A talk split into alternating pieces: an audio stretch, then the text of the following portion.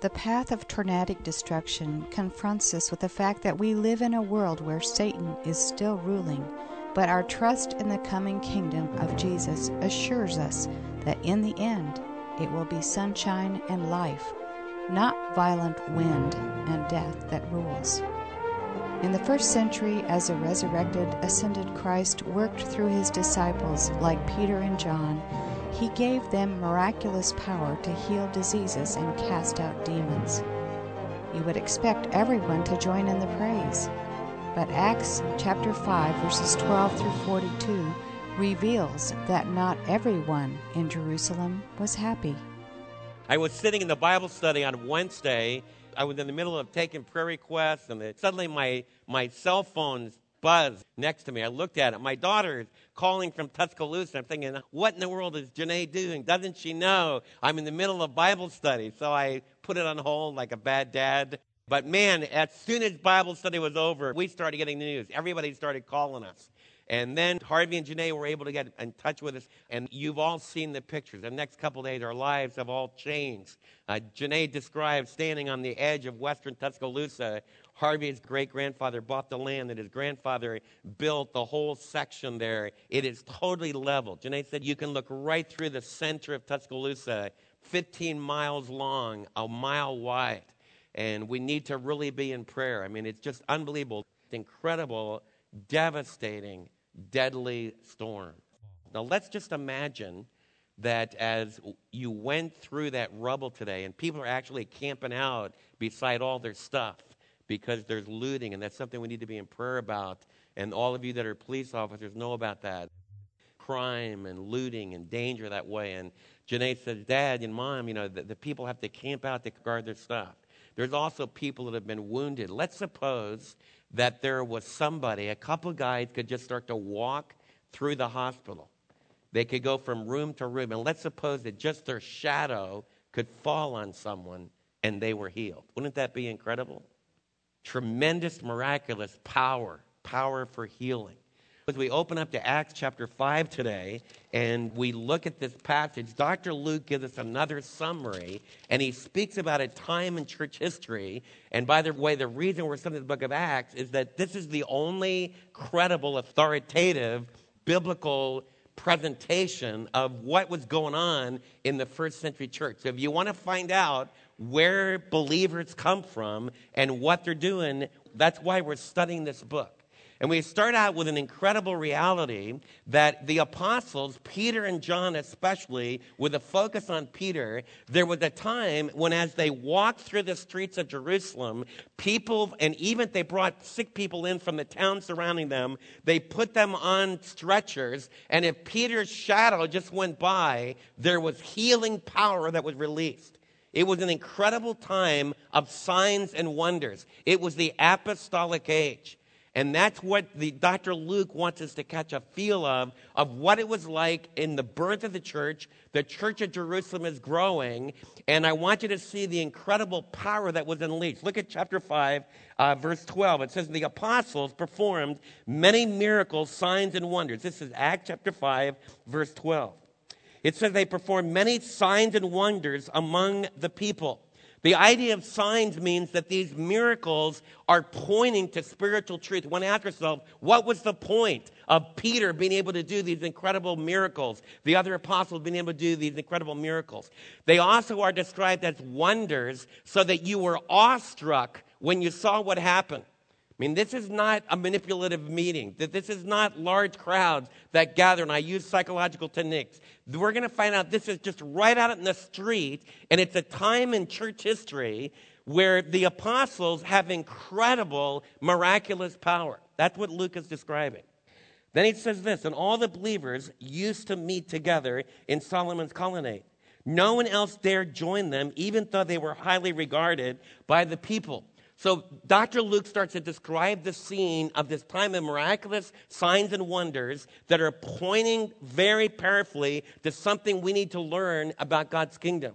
What it's describing is this is a Jewish movement. They're meeting in Solomon's colonnade, which is this porticoed area in the Herodian temple, what's called the Second temple. Solomon's temple was destroyed. This temple was built, and it wasn't even completed at this time. It was such a glorious place. It took years after year, but the new body of believers, this small group of believers that's now exploded to 3,000, it's going to explode to 5,000. They're gathering together. But I want you to see that there's incredible fear. Remember, Ananias and Sapphira were struck down. So it's going all over Jerusalem. Don't mess with whatever is happening. The Jewish high priest, we're going to find out in this text, the Jewish high priest have incredible antagonism. And we want to ask ourselves the question who would ever be against these miracle workers? If somebody could go into the hospital in Tuscaloosa that's standing up above the rubble, you could see where the tornado went through. If somebody could go into that hospital and they had incredible heavenly power to heal people, who would ever be against that? That's the tension that Dr. Luke wants you to feel. What we're going to have building in this passage is there are those that really respond to this incredible invasion of the kingdom of heaven, these incredible miracles, and then we got a group that oppose them. And I want you to think through what's going on here. And is it really the way people are? Because the text is going to help you understand the kind of situations that you face in life and the different groups that you face. And it's very accurate when you've got a new movement developing and people see incredible manifestations of power, but the religious hierarchy is saying, don't get involved with them because they're heretical, they're wrong. You get this tension going. You see, the people they're afraid in during the day when all these believers, hundreds of them, are gathering and hearing the apostles teach. You've got people looking at that and they want to join, but they're afraid to. Doesn't that make sense? When the Spirit of God is on the march, when the wind is blowing, Jeff used the phrase and with Tim, he said, Aslan is on the move. I love that picture. When Aslan is on the move, which is what's happening in Acts chapter 5, you just can't keep people from responding to Jesus. Look what it says. Though many didn't dare to join them, nevertheless, don't you love those neverthelesses in the Bible? More and more men and women believed in the Lord and were added to their number. They can't stop this people movement.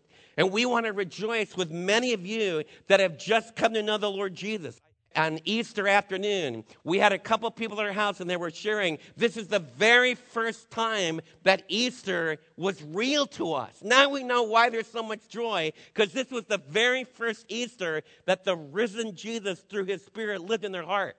That's incredible excitement. Get close to people that just came to know Jesus. We want to all be involved in this kind of a people movement that the Spirit's moving and people are responding. So, what happens when people are responding? The church is, is developing. We have a glimpse into Peter the apostle's miraculous power. Look what it says in verse 15. As a result, people brought the sick into the streets. They laid them on beds and mats so that at least Peter's shadow might fall on some of them as he passed by. Crowds gathered also from the towns around Jerusalem. So the word is spreading out. This is a movement that's spreading not just from Jerusalem, but into all the surrounding towns in Judea. Crowds gathered also from the towns around Jerusalem, bringing their sick, those tormented by evil spirits or unclean spirits, and all of them were healed. The first issue we want to wrestle with in this text is signs and wonders. What's the nature of these signs and wonders? What's going on? Well, one thing I want you to realize is that what we experienced in Tuscaloosa, we've got a deadly storm, a class five tornado. It blows away everything in its path. It is deadly. Where does that come from? We sing songs, This is my Father's world. Since I was, how many of you have ever sang that song? Since I was a little kid, This is my Father's world. God rest me in the thought. You know, and it talked about the beautiful trees. It talked, it's, it's so mellow, isn't it? Awesome. But we live in Texas. I, I looked at the backside of that storm that hit Tuscaloosa that was just over Waxahachie. Eating dinner on, Wednesday, on Tuesday, we saw that. And we know the power of that. So, one of the tensions I want to wrestle with is you live in a world. We've had earthquakes that exploded. Tim talked to us about that. That, that brought devastation that makes Tuscaloosa even look like a small thing. And then we've had pictures of a gigantic storm, a student you know, taking pictures out of his dorm, and this gigantic class five tornado. I mean, this isn't the movies, this is a real thing. How many times have you heard that? So, one of the things I want you to realize is what's going on there when nature comes unglued. Well, your Bible teaches you that ultimately God is the creator. But very realistically this morning, you didn't understand that the Bible does not teach that all of nature right now, as well as all people, do exactly what the Father wants. It's an incredibly mysterious time in some ways. In fact, the book of Romans says that creation is groaning, that it's been influenced by our sin. And so there's deadliness in nature. It's not like a Disney movie. There is violence in nature. It is hard. If you really get out there, we live in a very dangerous place, and all of our technology and all of our warning systems can't stop the devastation. It's the same thing with disease. We think we really have control over disease. And then suddenly, terrible viruses that we never even planned on, the antibiotics aren't strong enough. All of you, as a pastor teacher, that's one of the most most frightening thing that when my telephone rings, it could be another crisis. How many of you admit there's a dark side to the world that we live in? Okay? Now, the book of Job tells us about whirlwinds. The book of Job talked to us about a conversation that God had with Satan. And Job, the Lord's servant, in the story isn't aware that there's a great conflict going on. But the book of Job describes the conflict that's been going on since the rebellion in the garden, since I told you about the great serpent slayer, that the great odds with the seed of the serpent, the seed of the woman, there's a tremendous conflict in the world. The tornado in Tuscaloosa shows that's a real conflict, okay?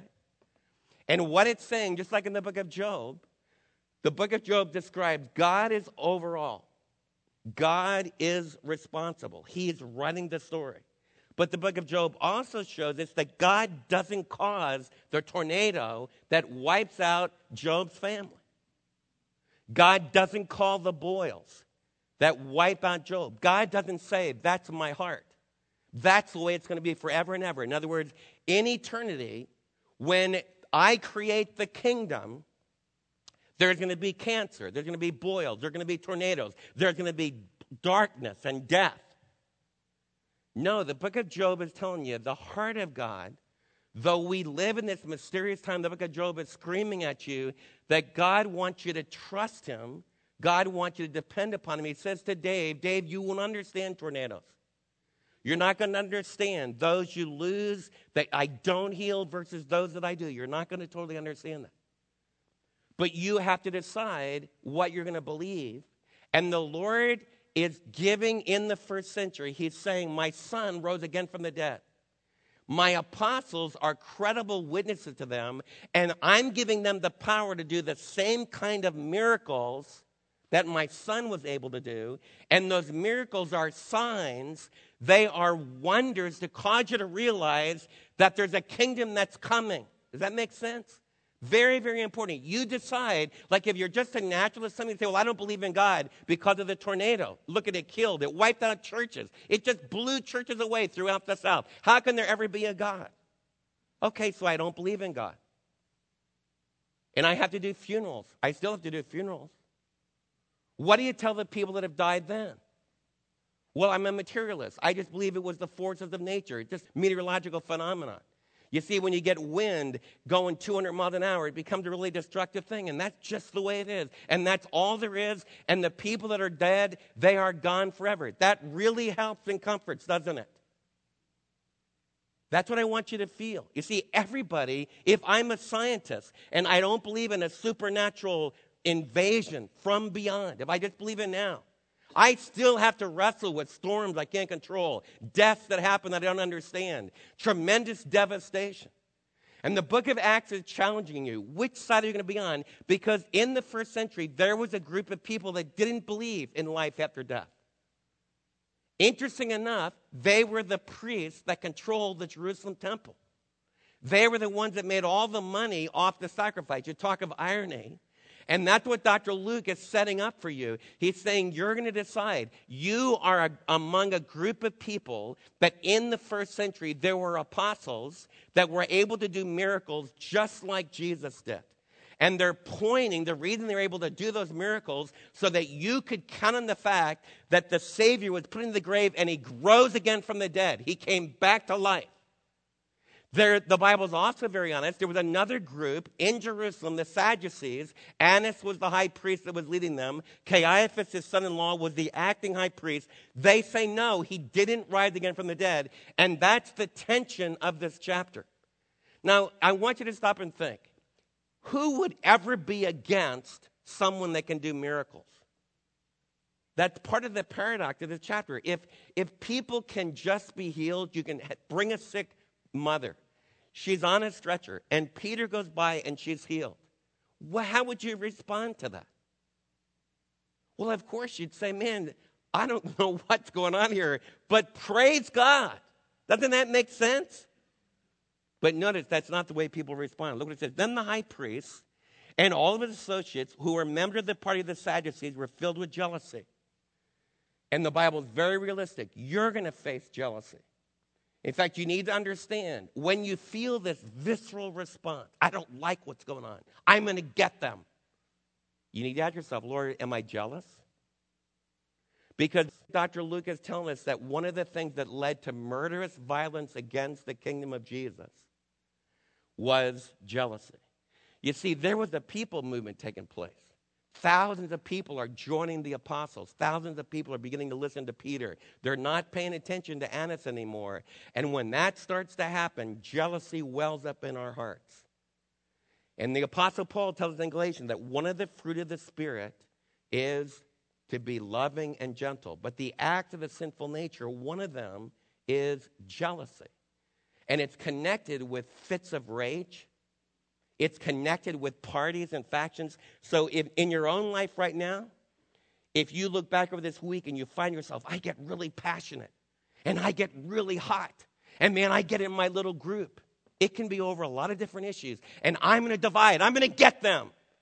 You need to ask yourself, what am I jealous about? I need to ask myself, what am I jealous about? Because this story is telling us one of the things that caused the religious leaders of Jesus' day and of the apostles' day to reject them to reject the message is they wouldn't open themselves up to their own pride and their own desire for power and the jealousy, the envy they had as God began to use other people and began to take away from their power and influence. So, what are they going to do? What did jealousy do?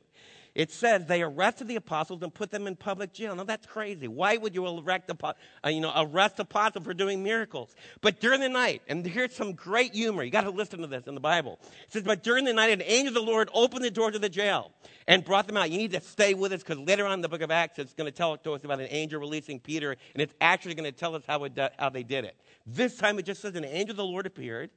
And by the way, if you're just a materialist, you don't believe in angels. But if angels open doors one time, then you're wrong and the apostles are right. And I just want to go on record. Like, I, I'm honest with you. Like, I was trained in science. There's a part of me that struggles believing in angels. And I struggle with Peter having his shadow go across people, and they get healed. But I want you to know, I want to go on record this morning that I believe with all my heart that there's angels. Amen? In fact, I believe some of them took care of my kids. And little H.A., I go by little H.A.'s his pictures on the piano. And every time, the last three days, ever since Wednesday, I say, Jesus, thank you for taking care of little H.A. And pray for those people that lost their loved ones. And pray for fellow believers that are crying today. And I don't understand that mystery, like why my family was just a few miles north, totally, they didn't even see the storm and why other families were running away. I don't understand that mystery. But I do believe that there's angels, and we're going to have it right in the book of Acts. We're going to have Peter released from prison, and we're going to have James, one of the Lord's disciples, that gets killed. So the Acts is not going to take away the tension. It's going to save It's going to challenge us. Who do you believe? Who do you trust? So the angel lets them loose, and the angel challenges them to do something really important. Look what it says. Says, I want you to go and stand in the temple courts. And I want you to tell the people the full message of this life. And that's a mandate that we need to continue. You see, what the angel is saying is you need to leave prison. Now, if I was Peter, I would have said, no, wait a minute. I just got arrested for doing this. I'm not supposed to do this. So I think I'm going to head north up into Syria. Let's get away from Jerusalem. This is too hot. Uh, don't you agree? But the angel says, No, I want you to go to the temple right where you just got arrested, and I want you to declare the message of this life. This is really important. What the angel is saying is, Peter and John, all you apostles, you have the message of life. Now, I want you to stop and think about that. What does it mean? The message of life is that Jesus took the worst that Satan can do. Jesus experienced the worst class 5 tornado. He experienced the worst disease. He experienced the worst rejection of friends. He experienced the worst abandonment. Jesus was totally innocent, and the story of the Bible is that the worst thing that could have ever happened on planet Earth happened. So there's nothing that you can ever face or that I can ever face that can compete with what the evil one was able to do to Jesus on the cross. That's the argument of the scripture. And what happened on the third day? Jesus conquered all of that darkness and pain and questioning and mystery and ugliness and devastating abandonment and hurt and pain. That's what the message of life is about. If you have Jesus in your heart, what can a class 5 tornado do to you? What's the worst thing that a class 5 tornado can do to you if you have Jesus in your heart? Tell me. Do you believe that? All that a class 5 tornado can do is take you to the bosom of Jesus. Is that a bad place? And there's not going to be any more class 5 tornadoes anymore. No more cancer anymore. No more car accidents anymore. No aging anymore. You're not going to go to church services and watch Dave hugging two people that aren't with us anymore. That's what the Bible is talking about. Odette and mom and Hans that you saw last night, where are they? See, that's the line. If you're a Sadducee, they're in the ground, they're gone.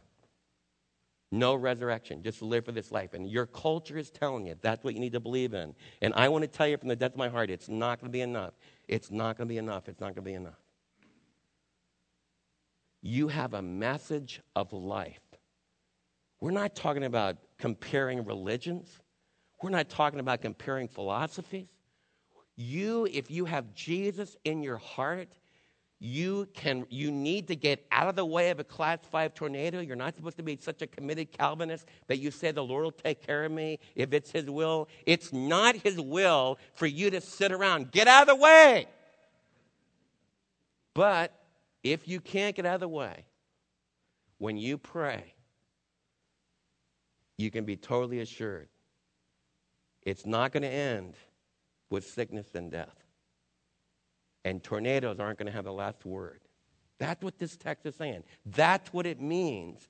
And I have to decide this morning, Wurtson, do you believe that? The message of life. And that's why I want you not to be silent in your school. If you're a student, speak up for Jesus. I want you to be good students. I want you to make good grades. If you're a homeschooler, you've got to get connected with unbelievers too.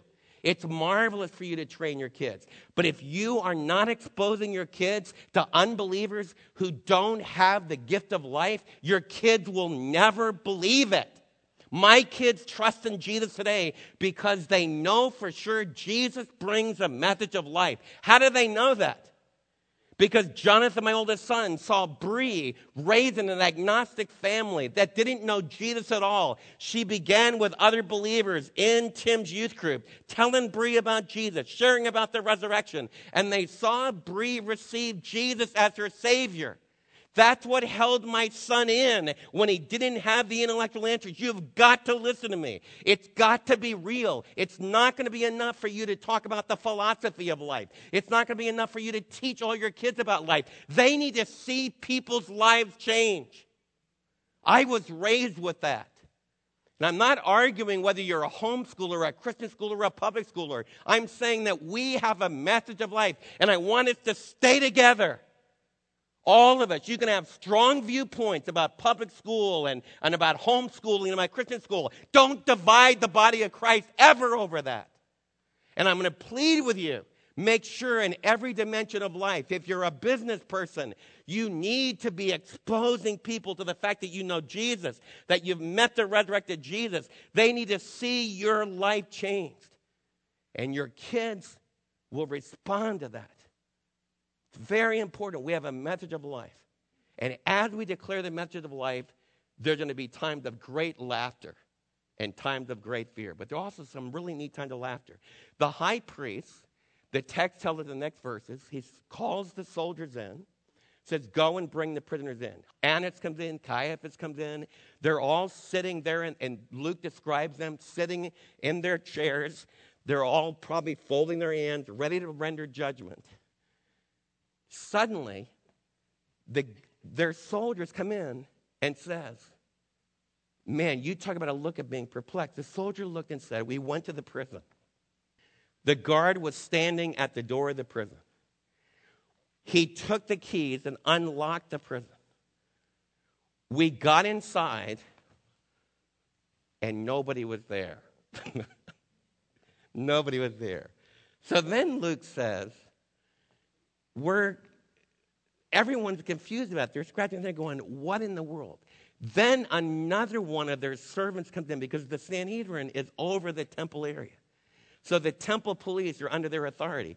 So you got one guy coming in saying, We went to the prison and the doors were all locked, but when we got all inside, no apostles. All 12 apostles are gone. Then another guy comes running in and says, I know where they are. They're in the temple. They are proclaiming what you told them not to proclaim. That's the intent of the story. And the Sanhedrin comes unglued. They get furious.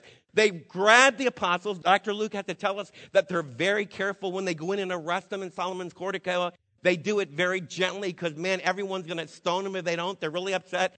They bring the apostles in before the Sanhedrin again, and Luke actually tells us what happens. Having brought the apostles, this verse 27, they made them appear before the Sanhedrin. We gave you strict orders not to teach in this name. Yet you filled Jerusalem with your teaching, and you've determined to make us guilty of this man's blood. Were they guilty of this man's blood? So are we. That's the irony. They were guilty of the blood. If they would have realized it, they could have received new life. Now, look what the apostles say. Peter and the apostles replied We must be submissive to you. You're the Sanhedrin. We don't want to cause great problems in Jerusalem, and we realize this is causing a big thing, so we'll just promise to be nice boys and we're not going to say anything because everybody knows we need to be tolerant of everyone else's viewpoints. It's very important in a pluralistic society to honor everyone else's opinion, and your opinion is just as good as mine. That's what you all hear constantly. So this morning, I want you to think really hard what do you really believe? If you have a message of life, now you shouldn't be obnoxious, and you shouldn't not do a good job. And you shouldn't be talking to people about Jesus, like Camden over here, an emergency relief guy. When I have cardiac arrest, I don't want him to share the four laws. I want him to use an AED machine on me. Get my heart going. He can talk to me after I get recovered in the hospital. This is real to me. I teach Buddhism. If you come to my class on Monday nights in comparative religion, you will hear Buddhism. And if you're a Buddhist, you would say, yeah, he was fair. That's my job in a university. Jesus isn't telling me, I don't say that Buddhism is right, but I want every one of our kids that go to Thailand to know what Buddhism is. is that, you may understand that? But I also know that if I present Jesus in a public marketplace, if I let put Jesus next to Confucius and all that I've told you, all the other religious philosophies, Ron Hubbard, the Scientologist, if I lay all that side by side and I tell the truth about Jesus, guess what? The message of life, the message of resurrection, the message of the only person that's ever lived who rose again from the dead will powerfully change lives. Do you believe that? Don't let anyone shut you down. I want every kid, I want to, we need to totally remove the intimidation. If you're a school teacher, you need to be a good school teacher. But if you're a professor, you can have Christian groups. Don't withdraw. Like my son's at Yale. There are Christian professors at Yale. There's even an association of Christian professors that are praying for revival at Yale. That's what we need to do. We need to be right in the center of the marketplace. I want you to be in government. I want you to be in medicine. I want you to be in law. I want you to be in law enforcement. I want you to be in the oil industry. I want you to be, that's where it's happening. I want you to be out there. But don't be silent. The Apostle Peter says, Peter said in the other apostles, that we must obey God rather men. The God of our fathers raised Jesus from the dead, whom you killed by hanging him on a tree. God exalted him to his own right hand as Lord, as Prince and Savior, that he might give repentance and forgiveness of sins to Israel. This is the Jewish movement at the time. So if you're asked the question, did Jews need to receive Jesus? If you say no, you've just taken away the Messiah from the one people that had the promise for hundreds of years. That is not, that is not being tolerant and nice. It's like a medical doctor that says, No, this is the only cure, and you take it away from somebody. I want you to think like that. Dr. Luke is writing at this moment, at this time in the book of Acts, to all Jewish people. It's a Jewish Sanhedrin. This is so much a part of your culture. Peter doesn't say to the high priest, Annas, you have your religion, you don't believe in the resurrection. You believe in all the beautiful pomp and circumstance. You believe in the sacrifices. You believe in the beautiful temple. That's a great faith. Man, you got great tradition. I love the law of Moses. And I believe in Jesus. Jesus rose again from the dead. He's given incredible power. He's given us signs of the world to come, and we're evidence of that. He's proven to us that He's going to bring a new heaven, that one day, in fact, He could come back very soon, and there'll be no more class five tornadoes, and we're going to live in a world that's going to be joy and peace and happiness forever and ever and ever. That's what I believe. You can go ahead and stay over here believing that this life is all there is. And we'll just enjoy each other. You, you see the difference? The Apostle Peter says, I've received a message from God. I'm not being bigoted or obnoxious when I tell you you need to believe in Jesus. You need to believe in Jesus. I'm not being intolerant. I am being the most loving person that I know. And I have unbelieving friends that do understand when I talk to them like that. They say, David, if I believed what you believe, I couldn't keep quiet about it. It's such incredible good news. So let's share it. So Peter says, I got to obey God rather than man. We need, I want all of you to say, we got to obey God rather than man. Everybody say that. We have to obey God rather than man. Every one of you needs to know there comes a time when you got to obey God. It doesn't make any difference what the government says to us, it doesn't make any difference what our boss says to us. There comes a time. I have nurses that'll go into a hospital room and they're told by their administrators, you can't ever talk about Jesus. And usually that's really not the law of the hospital. It's usually the law of some administrator that probably was, was hurt when they were little. All kinds of stories that go with it. I've had all kind of nurses that say, Dave, I've been in a situation where someone's getting ready to die, and I just had to tell them about Jesus. Is that wrong? Hugh Huber in our church founded Kingdom Authority. He knows Jesus today because a counselor in a psychiatric hospital told him, I could lose my job over this, Hugh. We have great groups. You need to get detoxed. But, Hugh, if you really want to be delivered from cocaine and heroin and alcohol, the only way you're going to really get delivered is through my Savior Jesus. And if I lose my job for telling you that, so be it. And that night, Hugh got down on his knees and remembered his grandmother had told him exactly the same thing when he's a little boy.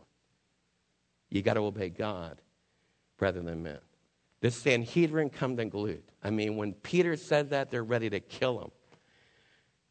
And man, they're going to do it right then. And we're going to find out they do do this later on with Stephen. So it's a real thing. This is real stuff. People get really upset when you communicate like we're communicating now.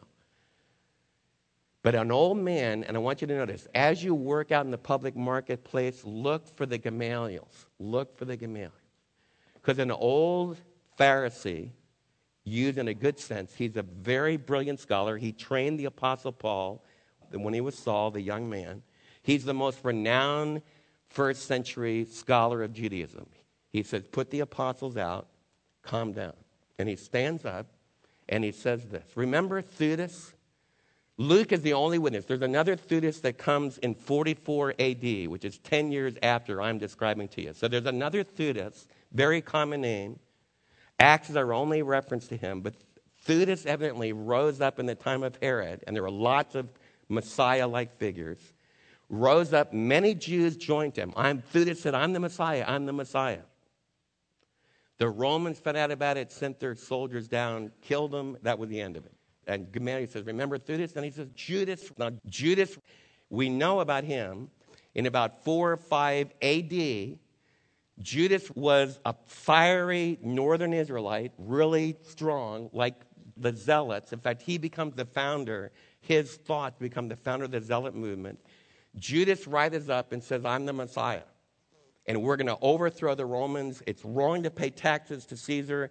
We're going to form a new movement, and hundreds of Jews join him. The Romans again attack. They cut Judas's head off, and he's destroyed. And his movement becomes the Zealot movement that eventually is destroyed by the Romans in 7 AD. So that by the time that people were reading the book of Acts, they could know that even the Zealot movement that Judas started, that he wasn't able to finish, was really finished by the Romans. And Gamaliel says this You say, Well, Dave, how should I believe? Why should I believe what you're telling me? You might be sitting there and say, Well, Dave, I, I'm exposed to a lot of philosophy. Some of your kids are saying, I hear it all the time. I was born in a Christian home. Suppose I was born in a Hindu home. Wouldn't I be Hindu? I'm Hindu because I'm born in India. I'm Christian because I'm born in, in Texas. Isn't it all the same? No, it isn't all the same. You need to study carefully. They're not all the same. And you say, well, Dave, why should I believe in Jesus? Because of this. A Jewish rabbi in the first century said, we got a new messianic movement developing. We had a bunch of these Theudas, Judas, now Jesus. And then he said this wait and see. If it's of God, you won't be able to destroy it. And you, if you oppose it, will be against God. In the first century, at this time, there's only 5,000 believers. They're a little tiny sect within Judaism. And when Gamaliel stood up, it was up for grabs. Will the Sadducean Jews that run the temple, that have a nice tradition of religion, will they win? Will rabbinic Judaism that grows out of Phariseeism win? Or will this Galilean carpenter's peasant son become the one that's recognized as the Savior of the world. Now, I want you to listen to me. Did anybody get up early to watch the royal wedding? Well, you need to watch it. Just the ceremony, guys. Watch the ceremony. Because you had two billion people from all over the world, pomp and circumstance, handsome gorgeous couple. Sure, that's all. Even entertainment tonight. Jane Seymour's riding on a double storied bus. But at the heart of the ceremony, they read Romans 12. What's that about? I beseech you, therefore, brethren, by the mercies of God, that you present your bodies a living sacrifice, holy and acceptable unto God, which is your reasonable service of worship. Don't be conformed to this world, but be transformed by the renewing of your mind, that you might prove what God's will is, that which is perfect, acceptable. This ceremony is really speaking to a higher union, the union between Jesus Christ and his bride, the church. Right in this ceremony, as we look at the love of this couple, we pray that as they trust in Jesus, there will be, through the Savior, we have not just life here, but we have life everlasting. Now, I'm not saying that everybody believes that, but you live in a world today where those that at least give lip service to Jesus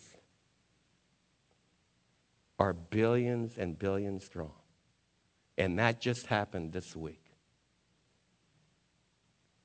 So, what are you going to do with Gamaliel's challenge? If it's of God, you won't be able to stand against it. It is of God. No one's been able to stand against us. Brothers and sisters, aren't you glad that it's not going to end with class five tornadoes? It's going to end with sunshine and warmth and beautiful green and beautiful blues. And the former things have passed away, and God will wipe away every tear from their eyes. It's all because of what we learned in the book of Acts today. He's risen, He's alive. It's the message of life.